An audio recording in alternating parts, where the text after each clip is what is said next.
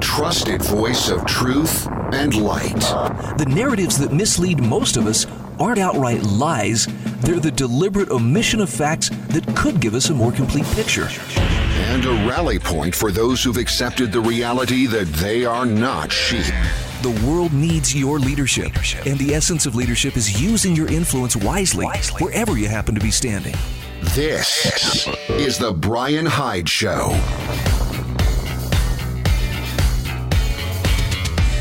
Well, hello there, and welcome to the show. This is where we engage in wrong think on a regular basis.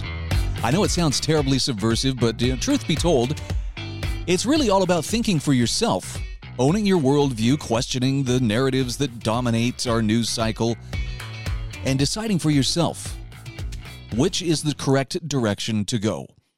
We got some great stuff ahead of us this hour. Our program brought to you by Monticello College, also by pure-light.com. These are the most incredible LED light bulbs you will ever encounter in your life in that uh, they clear the air of odors, they disinfect, they kill pathogens. Yeah, light bulbs. Go to pure-light.com and you can get all the details and also hslammo.com That's my friend Spencer Worthington and his uh, marvelous ammo company. Uh, you can find a link to each one of these in the show notes, which you'll find at thebrianhydeshow.com. So, language is that's the medium that I like to work in. Not only do I do the spoken word, but I like to write as well. A little bit of a wordsmith here. Um, I'm still, you know, a noob, but I do my best. But it's been very interesting to watch over the years. And I mean, my broadcast career goes back hmm, 35, 36 years. My writing career, about half of that time. And it's crazy to me how language in the mouth of a politician never really serves to clarify the meaning of a given policy. Almost always, it's to distort or to obfuscate and, and keep the, the hidden or keep the meaning hidden from the public's view. In other words, when a politician says something, your sense of skepticism should probably be, you know, front and center in looking at what they're saying. I'm not saying that all politicians are liars, some of them certainly are, but I'm saying that oftentimes they will shade their language in ways to make things sound very plausible or very reasonable that in fact are not. So there's a little bit of a mind game going on here. And uh, this, I think, one of the best examples I can think about this is the uh, latest $2 trillion, I'm putting this in quotation marks, infrastructure spending policy being proposed by the Biden administration. Now, what do they mean? Well, this is, uh, I, I, think I heard uh, Joe Biden talk about this in the sense that, uh, you know, this is going to be one of the biggest investments in American history. Okay, hold the phone there for a second, Joe. Uh, investment. So, who is putting up their money for the sake of uh, creating greater value? Isn't that what an investment is for? Aren't investments supposed to create value as opposed to simply consume? Because from what I can see, you know, even even if this uh, legitimately was just to you know repair aging bridges and highways and dams and whatever else you know needs to be uh, fixed in terms of infrastructure, water systems, electrical grids it would still be more for the sake of consumption or just creating jobs. It's like Napoleon having, you know, people uh, dig a ditch one day, pay them for it, then pay them to fill the ditch in the next day. Where is the value really being created? Now, this is not to say that uh, that value can't be created. I think it just happens better when it's taking place in private investment people investing in creating power companies or or something like this that would actually create value because those businesses exist for the purpose of you know creating value so that they can turn a profit. The more value they create for the people they are serving the bigger their profit should be. Government has no such compunction to do this.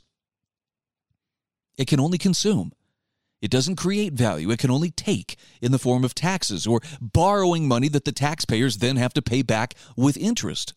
Brad Polumbo from the Foundation for Economic Education has a terrific article about uh, nine crazy examples of unrelated waste and partisan spending in Biden's $2 trillion infrastructure proposal. And I guess the, the gist of this is if you get nothing else, only about a third of that $2 trillion actually goes to the kinds of spending that people would usually associate with infrastructure. So let's give you a few examples here, courtesy of Brad Polumbo. He says the Biden administration on Wednesday released a comprehensive two plus trillion dollar spending proposal ostensibly focused on infrastructure, but there's much more to this plan than meets the eye. A glance at the proposal reveals many items that appear only tenuously related to infrastructure. In fact, several don't appear to be related to infrastructure at all. So, this is taken directly from the fact sheet on the plan the White House released. First example of uh, unrelated waste and partisan spending. How about $10 billion to create a civilian climate corps? Ah, climate change, front and center. Taxpayers, fund this. $10 billion. The Biden administration proposes spending $10 billion to create a civilian climate corps, claiming this $10 billion investment will put a new diverse generation of Americans to work conserving our public lands and waters, bolstering community resilience, and advancing environmental justice through a new civilian climate corps. I'm sorry, Orwell is sitting there somewhere in the hereafter going, dang. That's that's some pretty potent top shelf newspeak right there. Environmental justice? Really? Okay. Number two, $20 billion to advance racial equity and environmental justice. This is where you really want to get politicians to define their terms. What do you mean by equity as opposed to equality, right? Is there equality before the law? Oh, that's different than equity. Well, what is equity? Is that, is that reparations of some sort? And environmental justice? The proposal sets aside a whopping $20 billion more than the latest COVID package spent on vaccines for a new program that will reconnect neighborhoods cut off by historic investments and ensure new projects increase opportunity, advance racial equity and environmental justice, and promote affordable access. I don't know what that word salad is proposing to, to communicate to us but it's supposed to sound, ooh, that's impressive. You know, if, if you were to take that to like the Joker did in The Dark Knight and just light that $20 billion on fire, I'm not sure you'd be that much worse off. Number three, $175 billion in subsidies for electric vehicles. Electric vehicles, Brad writes, a technological novelty so good it won't catch on without hundreds of billions in subsidies. At least that's apparently what the Biden administration thinks, as its infrastructure proposal earmarks a $174 billion investment to win the electric vehicle market. Now, the spending will take the form of manufacturing subsidies and consumer tax credits, which historically have benefited wealthy families most. For comparison, the proposal carves out more for green energy goodies than it does on the total $115 billion to modernize bridges, highways, roads, and main streets that are in most need or most critical need of repair. Spending $175 billion to prop up electric vehicles and to encourage people to buy electric vehicles. Now, I'm going to confess something, and, and I guess this makes me a little bit of a snob. I'm a Mustang owner. I've got a nice classic. Yeah, it's actually I think it's an antique as of this year. Uh, it's it's a classic uh, '94 Mustang GT 5.0 five speed, beautiful little car. It's for sale, by the way. If you're interested, drop me a line. But I saw yesterday for the very first time Ford's electric Mustang. I think it's called the Mach 5. I couldn't read it very well because it was in the dark at the parking lot. And Gosh, I'm trying not to be rude because this is somebody's ride that I'm about to insult here. That is the most butt ugly car I have seen in a long time. And I've seen some pretty ugly cars. Nissan Juke, I'm looking your way. But it, it was clearly an electric vehicle. There were no ex, there was no exhaust pipes or anything on this. It had the Mustang emblem, which was what drew my attention. But it kind of looked like I don't know. It looked to me like a Tesla had an affair maybe uh, you know actually you know accidentally got its girlfriend pregnant you know at the high school prom or something and then you know split. That's what this mustang looked like. It, uh, looked kind of like a mustang and kind of like a tesla but it was just ugly. And and I, I know i'm being a snob and maybe i'm wrong for saying this but You know what made the Mustang such a such a standout car was the fact that it was a an accessible rear wheel drive combustion, you know, internal combustion engine, uh, gasoline car, and and yes, a, a bit of a muscle car, if you will. Now, I'm not trying to rain on anybody's parade who who wants one, but if the government has to pay you in order to convince you that yeah, this would be a good idea to have one of these, maybe it's not an idea that uh, everybody's really ready to embrace. Okay, so these are three of the nine crazy examples of unrelated waste and partisan spending in a $2 trillion infrastructure proposal. We're going to touch on the rest of them just the other side of these messages. Stay with us.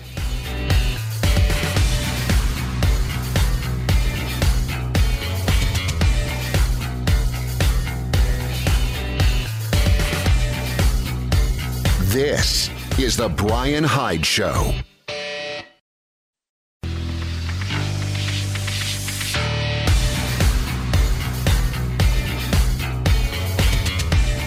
This is The Brian Hyde Show. All right, welcome back to the show. I'm feeling just a tiny pang of guilt, like I, I may have thrown a big wet blanket right over everybody who's been aching for an electronic vehicle or, you know, an EV. And I look, if, if that's your thing, that's cool. You know, I mean, look, my little daughter, who I love very much and, and I respect her opinion, she is, uh, she's not really into cars a whole lot, but there's something about Teslas that really makes her just go gaga. If we if we were to bring home a Tesla, I said if, she would be ecstatic. But uh, 175 billion dollars in subsidies for electric vehicles as part of this two plus trillion dollar infrastructure proposal. Yeah, I'm not seeing how that works with infrastructure, but okay. Here's number four on the list, compiled by Brad Polumbo from the Foundation for Economic Education $213 billion to rebuild or retrofit 2 million houses and buildings.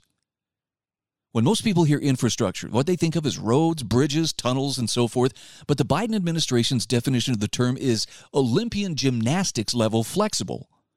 Apparently, the president considers it infrastructure spending to allocate $213 billion to build or retrofit 2 million sustainable houses and buildings. Now, they also slip in 213 billion, I should say. Um, and and they slip in another 40 billion for public housing, stating this will disproportionately benefit women, people of color, and people with disabilities.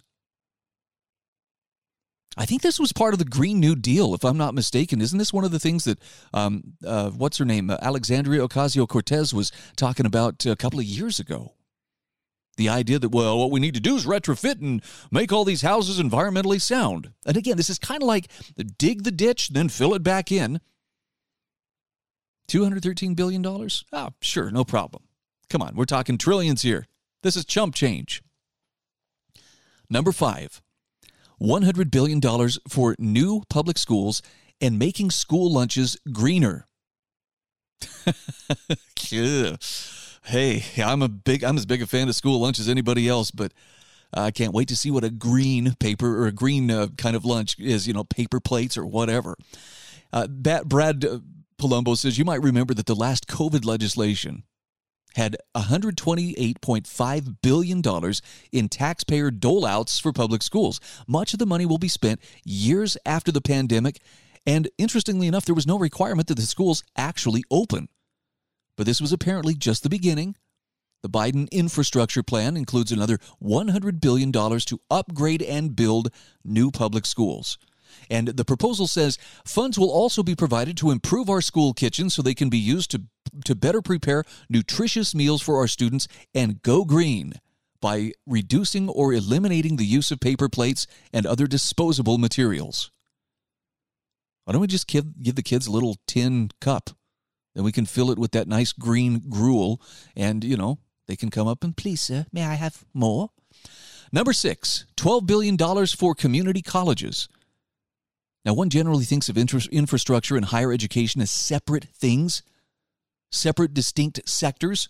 But the Biden infrastructure plan slips in 12 billion for states to spend on community colleges. Number seven, billions to eliminate racial and gender inequities in STEM. This proposal includes several billion dollars allocated to reduce supposed racial and gender inequities in science, technology, engineering, and math, research and development. What this has to do with interstate infrastructure is not adequately explained. But it does make the social justice crowd thrill, so hey, it's got that going for it. Number eight, $100 billion to expand broadband internet and government control of it. Loosely lumped under the broad term digital infrastructure, the plan allocates $100 billion to bring affordable, reliable, high speed broadband to every American. Interestingly, the proposal openly states that it wishes to promote government and NGO control of broadband and push out private sector providers. It prioritizes support for broadband networks owned, operated by, or affiliated with local governments, nonprofits, and cooperatives providers with less pressure to turn profits. Number nine, $25 billion for government child care programs. You can probably already see that uh, this one's causing a little heartburn. The plan includes 25 billion to help upgrade child care facilities and increase the supply of child care in areas that need it most. According to the White House, funding would be provided through a child care growth and innovation fund for states to build a supply of infant and toddler care in high need areas. Now, Brad Polumbo says, look, this is just scratching the surface. The above list totals hundreds of billions in waste and unrelated partisan spending slipped into the Biden administration's expensive infrastructure plan. But it should be stressed that this list is far from exhaustive. That's just what one reporter was able to find in a few hours of research. By the time this proposal is translated into hundreds of pages of legislation, if not thousands, and subjected to Congress and lobbyists' influence, there will no doubt be even more waste and government policies, or partisan policies rather, slipped into it. Yes, Brad says there is serious debate about the state of American infrastructure and the proper role of the federal government in addressing its deficiencies. However, of this plan's more than $2 trillion in proposed spending, just 621 billion actually goes to transportation infrastructure and resilience. Yeah, just a third, roughly one third of the money, goes to the kinds of spending people would usually associate with infrastructure, like fixing roads and bridges, modernizing public transit. Now, the question is can Biden get away with this? Well, Brad Polumbo says, remember, only 10% of the Biden administration's $1.9 trillion in so called COVID relief spending was actually directed to COVID 19. Much of it was, went to waste, politician pet projects, and partisan priorities and the president appears to have taken a similar approach in infrastructure spending. He says, Unfortunately, it's not much of a surprise, as American journalist and satirist P.J. O'Rourke once said giving money and power to government is like giving whiskey and car keys to teenage boys. Amen. that is uh, that is so true. What do we do about it? Well, I don't know. You and I probably aren't going to have as much influence as a lot of those lobbyists are going to have but I think being aware of it, if you talk to your politicians, you know, your elected representatives, this is a time to hold them accountable. Congress controls the purse, purse strings. None of that can happen without Congress's approval. So maybe this is a good time to speak up. All I can say is, it, to me, this looks more like looting the treasury and making sure that our friends and our cronies and those who are our political fellow travelers get to enjoy some of the spoils before somebody turns the lights out. Because this kind of spending is not sustainable. And when I look at all the, the little different social imperatives that are sprinkled throughout, it's it's pretty clear this is a way to impose on the taxpayers and force them to pay for what's being imposed on them ideas that uh, could not otherwise be sold to the public. Something politicians also are, are very good at. Okay, shifting gears. Much as we may not want to believe it, we have a moment of choice approaching, and I'm talking a true fork in the road. Here's the question Will vaccine passports become the mandatory badge of compliance in society? Meaning, will you be able to live your life without a vaccine passport? I know that seems, you know, conspiratorial. Oh, come on, Brian. You know, your tinfoil hat's on too tight. Ah, maybe it is. But I think this is a good question to be asking. What do you do? What if we are being set up to accept something that is so universal you can't so much as get on public transportation, you can't hold a job, you can't go shopping, whatever, unless you have submitted to what uh, those in power say you must, in the name, of course, of public health. Michelle Malkin has an excellent article on this global trace and track regime that's being constructed right under our noses. Unfortunately, we are up against the clock, so we're going to have to get to it here the other side of the break. Have you asked yourself the question how far would I go? Will I go along with it? How uncomfortable would I have to be before I just admitted I can't go on without, you know, submitting? Is this the hill I'm willing to die on? Hopefully figuratively, but perhaps literally? All right, we'll explore all this just the other side of these messages.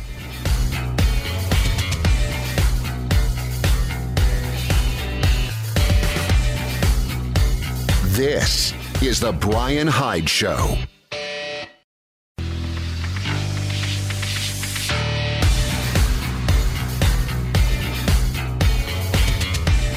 This is The Brian Hyde Show. All right, welcome back to the show. This is an article from Michelle Malkin. I saw this published on intellectualtakeout.org, the global trace and track regime. And look, I have strong feelings about a whole passport uh, vaccine or vaccine passport scheme, but uh, so far it still seems pretty distant. I suspect that uh, you know it's this is kind of the opposite of you know uh, objects in the mirror may be closer than they appear. It's the object in your windscreen that is closer than it appears. And I think uh, I think we better take this seriously. Michelle Malkin says the Biden administration's vaccine passport scheme is just the teeny tiny tip of a massive privacy invasion iceberg. She says a year ago this week, she began chronicling the worldwide weaponization of COVID 19 by big government and big business to trace and track the health data of untold hundreds of millions of human beings. So let's review. In March of 2020, Singapore unleashed a Bluetooth app called Trace Together on Google Play and Apple Store to track people who tested positive for coronavirus and notify others through their cell phones. For those who argue that participation is completely voluntary, she says bear in mind that Singapore functions as a high tech dictatorship where refusal to comply with stay at home orders and refusal to share GPS location data with health bureaucrats are criminal offenses subject to 6 months imprisonment and or a $10,000 fine. Now, the Singapore system was quickly expanded to require users to submit their national ID numbers and passport numbers. A few months later, the government issued wearable tracing tokens with QR codes to all 5.7 million residents in Singapore. Plans are in the works to formally mandate Trace Together enrollment for anyone in cinemas, restaurants, workplaces, schools, and shopping malls. Yeah, but that's somewhere else, I hear you say. Okay, well, listen to this, though. Dozens of states, plus countries, including Germany, the UK, and a large swath of Canada, now use COVID 19 exposure notification apps akin to Singapore's that are built on Google and Apple's exposure notification application programming interface. On March 9th of 2020, the Trump administration's U.S. Department of Health and Human Services unveiled new data rules requiring doctors and hospitals to send a core of set of medical data directly to third-party apps after a patient has authorized the information exchange. Google, Apple, and Microsoft, all at the forefront of health data mining, sat in on the rule making process meetings. And Michelle Malkin says the tech oligarchs are in the driver's seat, they're not in the back of the bus. She says, as she's reported in investigative documentaries and in her column for years, Google and YouTube is already knee deep in mental health data mining of adults and children despite repeated privacy violations. They've mined students' emails in violation of the Federal Family and Educational Rights and Privacy Act. They've violated the Federal Children's Online Privacy Protection Act. Google secretly harvested tens of millions of medical records with identifying names, lab results, diagnoses, immunization records, and prescriptions from thousands of hospitals across 21 states through Project Nightingale, a partnership with Ascension Health System to build a search tool and data analytics using machine learning algorithms. It was a year ago this month, Google launched Verily, a COVID 19 screening and testing website. California Governor Gavin Newsom forked over $55 million to subsidize Verily contracts with 28 countries. The contracts allow Google Verily to mine and share home addresses and medical information with unnamed contractors and state and federal health authorities. That's according to Kaiser Health News. In April 2020, COVID control freak Anthony Fauci mentioned that the feds had also begun investigating certificates of immunity for American citizens. New York City Mayor Bill de Blasio launched a snitch line urging people to upload photos of businesses not in compliance with social distancing rules. Georgia officials dispatched law enforcement officers to random private homes in Fulton and DeKalb counties to ask residents questions about their health and to collect blood samples for an antibody test. Police agencies in Florida, Connecticut, and New Jersey deployed drones to enforce social distancing and experiment with fever and facial mask detection. In May of 2020, China rolled out temperature armbands to college students. In August 2020, the Butler, New Jersey public schools mandated temperature armbands manufactured by Acwell for students and staff to be worn at all times as a condition of access to public education.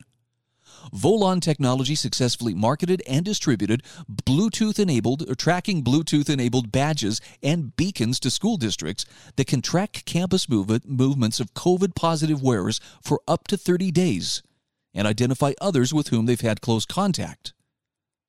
Princeton Identity rolled out new touchless biometric and iris scanning products to be installed on college campuses, online proctoring services that proliferated in the age of COVID, including Proctorio, Factorial, and Respondus Monitor, collect college students' facial recognition data, which can be sold to third parties. And then she says this week, the Washington Free Beacon obtained a Biden COVID team document outlining a trace and track program developed by the University of Illinois using Bluetooth technology that mimics the Singapore model she flagged a year ago. Malkin says this week, snoozing Americans finally woke up to the Biden vaccine passport plan and the New York vaccine verification program known as the Excelsior Pass. But she says these credentialing systems have been in the works for years among U.S. and global health agencies, long before corona meant nothing more than a beer or a bright light to most people.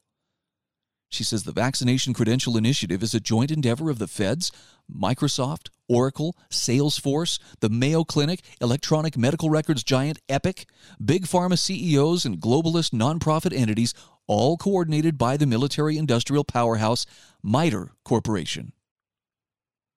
That's a lot to get your mind around. She says these private or these public private partnerships between tech companies and surveillance states obliterate any meaningful distinction between free market initiatives and government directives. Big tech, big health, and big government all work seamlessly to ensure the success of the global trace and track regime. There is no freedom to choose in a climate of collusion and a culture of conformity. And she concludes the conspiracy is real. Now, I'm not telling you that you have to accept that, but I'm going to ask you to consider could it be a possibility I've been running that question through my mind, and I don't like the conclusions that I'm coming to.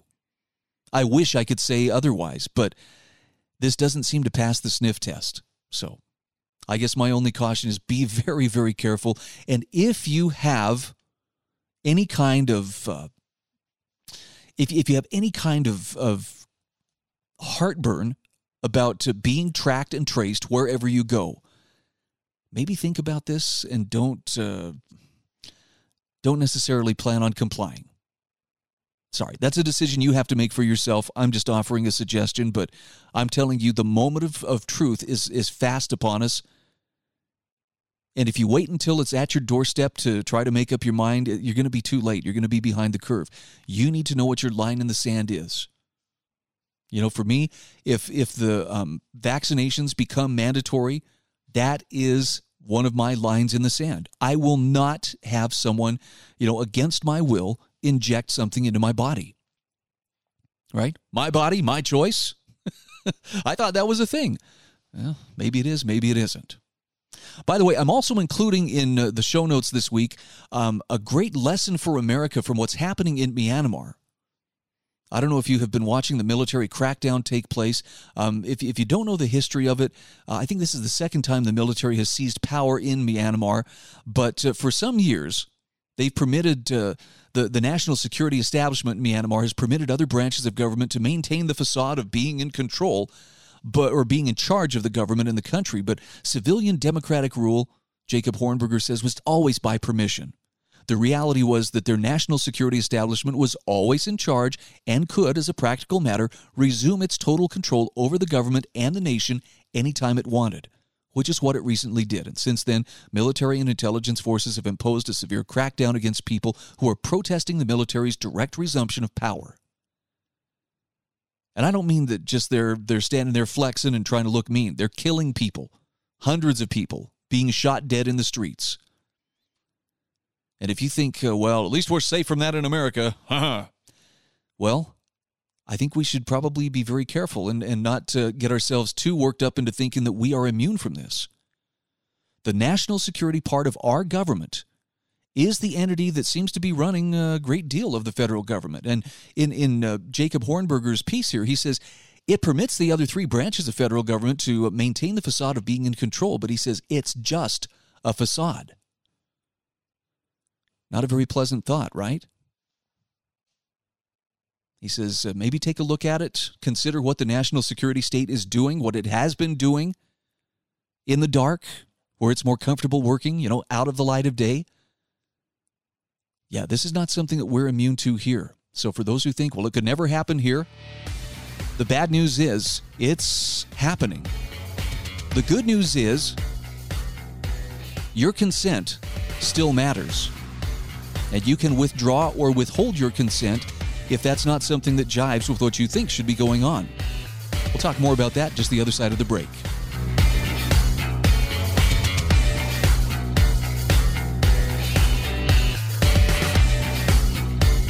This is The Brian Hyde Show.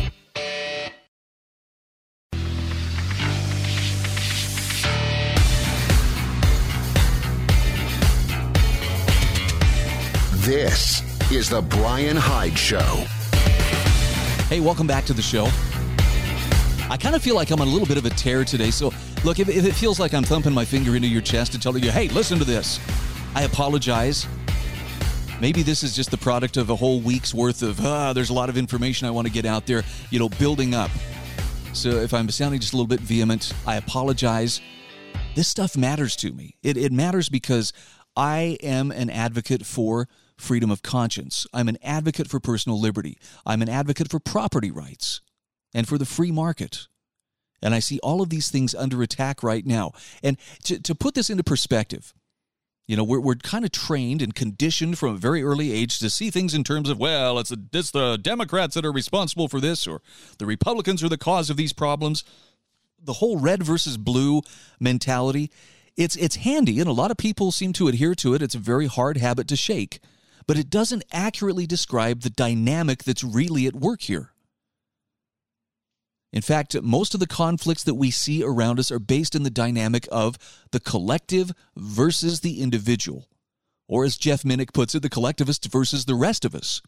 Now, he says, My preferred online dictionary defines a collectivist as an adherent of the practice or principle of giving a group priority over each individual in it. But he says that's too broad a definition and it's way too flabby. High school football teams, the Navy SEALs, and nuclear families are not examples of collectivist organizations. He says a collectivist advocates powerful, centralized governments.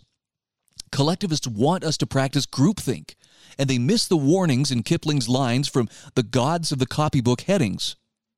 Quote, in the Carboniferous epoch, we were promised abundance for all by robbing selected Peter to pay for collective Paul. End quote. See, collectivists see, the indivi- see individuals as part of a herd, sheep to be controlled and manipulated for the good of humankind, although they magically exclude themselves from sharing this pasture. Now, Jeff Minick says some of my, my family members and friends are semi collectivists. That is, they buy into mainstream media propaganda. They look to the federal government to solve our nation's problems. However, the way they live however the way they live belies these beliefs. They work hard because they pay their bills. They believe in free enterprise. They profess to love liberty. In fact he says personally i doubt i know a single true collectivist but i just read about them in the news. They live in and around washington d.c and some of our state capitals. He says these are the government types who claim to know what's best for the rest of us. And here he spells out what some of the symptoms are that you're dealing with collectivists. These collectivists want to rule by edicts and fiats. The rest of us want a limited government that operates in accordance with our Constitution. Collectivists want to regulate every aspect of life. The rest of us want to be left alone. Collectivists believe they are wiser than the rest of us and they want the power to act as our nannies. The rest of us believe in personal responsibility and self government in our personal affairs. He says if we study these collectivists, we begin to see certain shared psychologies at work.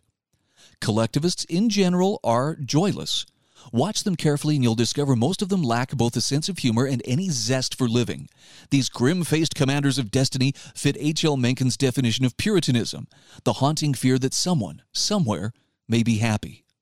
Fun isn't a word associated with these folks. Collectivists don't worship a celestial power. Instead, they worship only power itself. They speak of doing good for the people, but the good they do is mostly for themselves, which explains why so many politicians in D.C. are multimillionaires. True, good deeds, donating to a charity, tending to a sick neighbor, are worthy and noble enterprises. But when a collectivist mentions seeking the good of the people, he says it's time to put your hand on your wallet and circle the wagons. Jeff Minick says collectivists show little love for our country or its history. They frequently speak of our flaws, our racism, our sexual bigotries, and our economic disparities. Rarely, however, do we hear them express any appreciation for the good America has done both at home and abroad.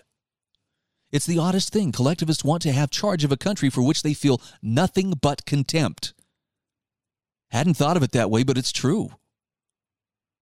Collectivists believe in their right to free speech, but they wish to remove that right from the rest of us. They are a tribe of visionaries out to build a utopia on earth, you know, like the ones in North Korea, Cuba, and China. And the rest of us are the ignorant, unwashed who need re education until, to paraphrase a line from Cool Hand Luke, we get our minds right. Now he says, When I was a boy, Father Knows Best was a hit show on television. Today's hit show on mainstream media is The Feds Know Best. And despite the federal government's many failures, collectivists want the rest of us to trust in government as if it were a god. I believe President Biden actually was saying as much just a couple of weeks ago. Come on, man. Put your trust in the government and in science to protect you. This isn't politics, man. Oh boy. Jeff Minick says the rest of us know that depending on government to solve a problem is like asking a five year old to repair that burst pipe in the basement. So, how do the rest of us do battle with the collectivists? Well, he says even at this late date, we still live in a republic. We still have freedom to write our elected officials, to vote and voice our opinions in person at various meetings of our local governments. We can look for truth instead of propaganda, and we can teach our children to do the same. More importantly, he says we can remember our history and our liberties. In our hearts, minds, and souls, we can keep those ideas untarnished by the ideologies of the collectivists. And I guess that's really where it goes. It, it comes down to the individual. I know it's a big collectivist front that's coming against us and trying to force us all into submission. But if you look at that from the standpoint of we can look for truth instead of propaganda and teach our children to do the same, my friend, that is probably the reason why you are listening to this sad little podcast with only six listeners total. I kid. It's why I do what I do, though. I am trying to, to speak the truth as I best understand it. I'm trying to teach people to value and cherish that truth, as well as to learn from our history and to, to hang on to our liberties and to defend those liberties. I'm more interested in trying to tell you what I am for than what I am against. But if you were to ask me, well, what are you against? I would say collectivism in any form. Because it steals what is most precious from us, and that's the ability to live our lives on our own terms. A couple final thoughts here before we wrap things up for the hour. Um, I wanted to share some thoughts with you about uh, about wisdom versus passion. Now, there's a lot of passion going on right now. In fact, I'm seeing a ton of people um, just thoroughly passionate about whatever they're doing. And yet, passion and wisdom seem to be at odds. So, we need to distinguish between the two. Passion can be understood as a strong, barely controlled emotion. In fact, this is what fuels most activism, and it's recognized by the obsessive fervency with which it calls for immediate gratification. We don't have time to think. We need to do something right now.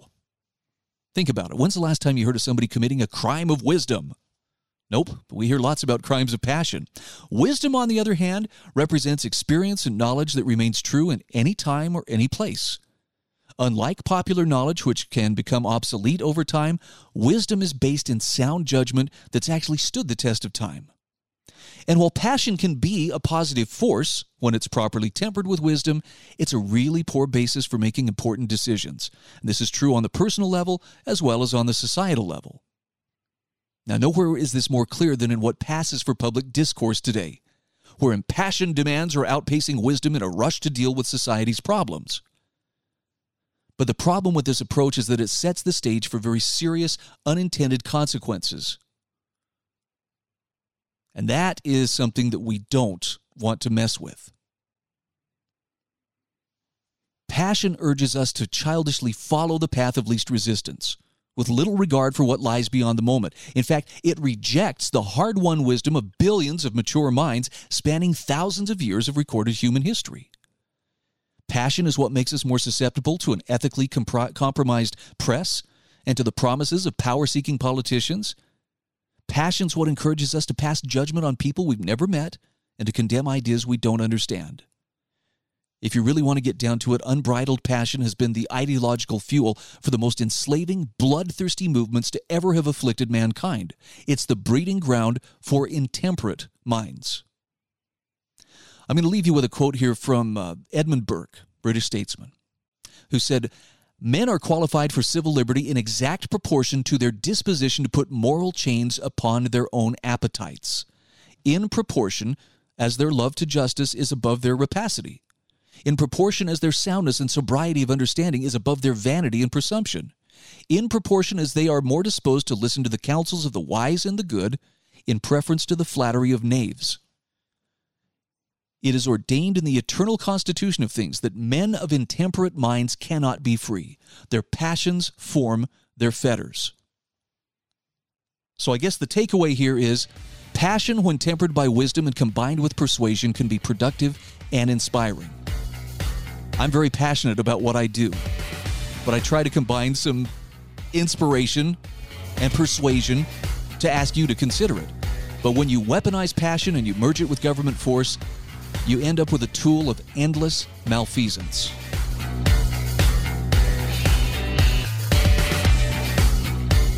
This is The Brian Hyde Show.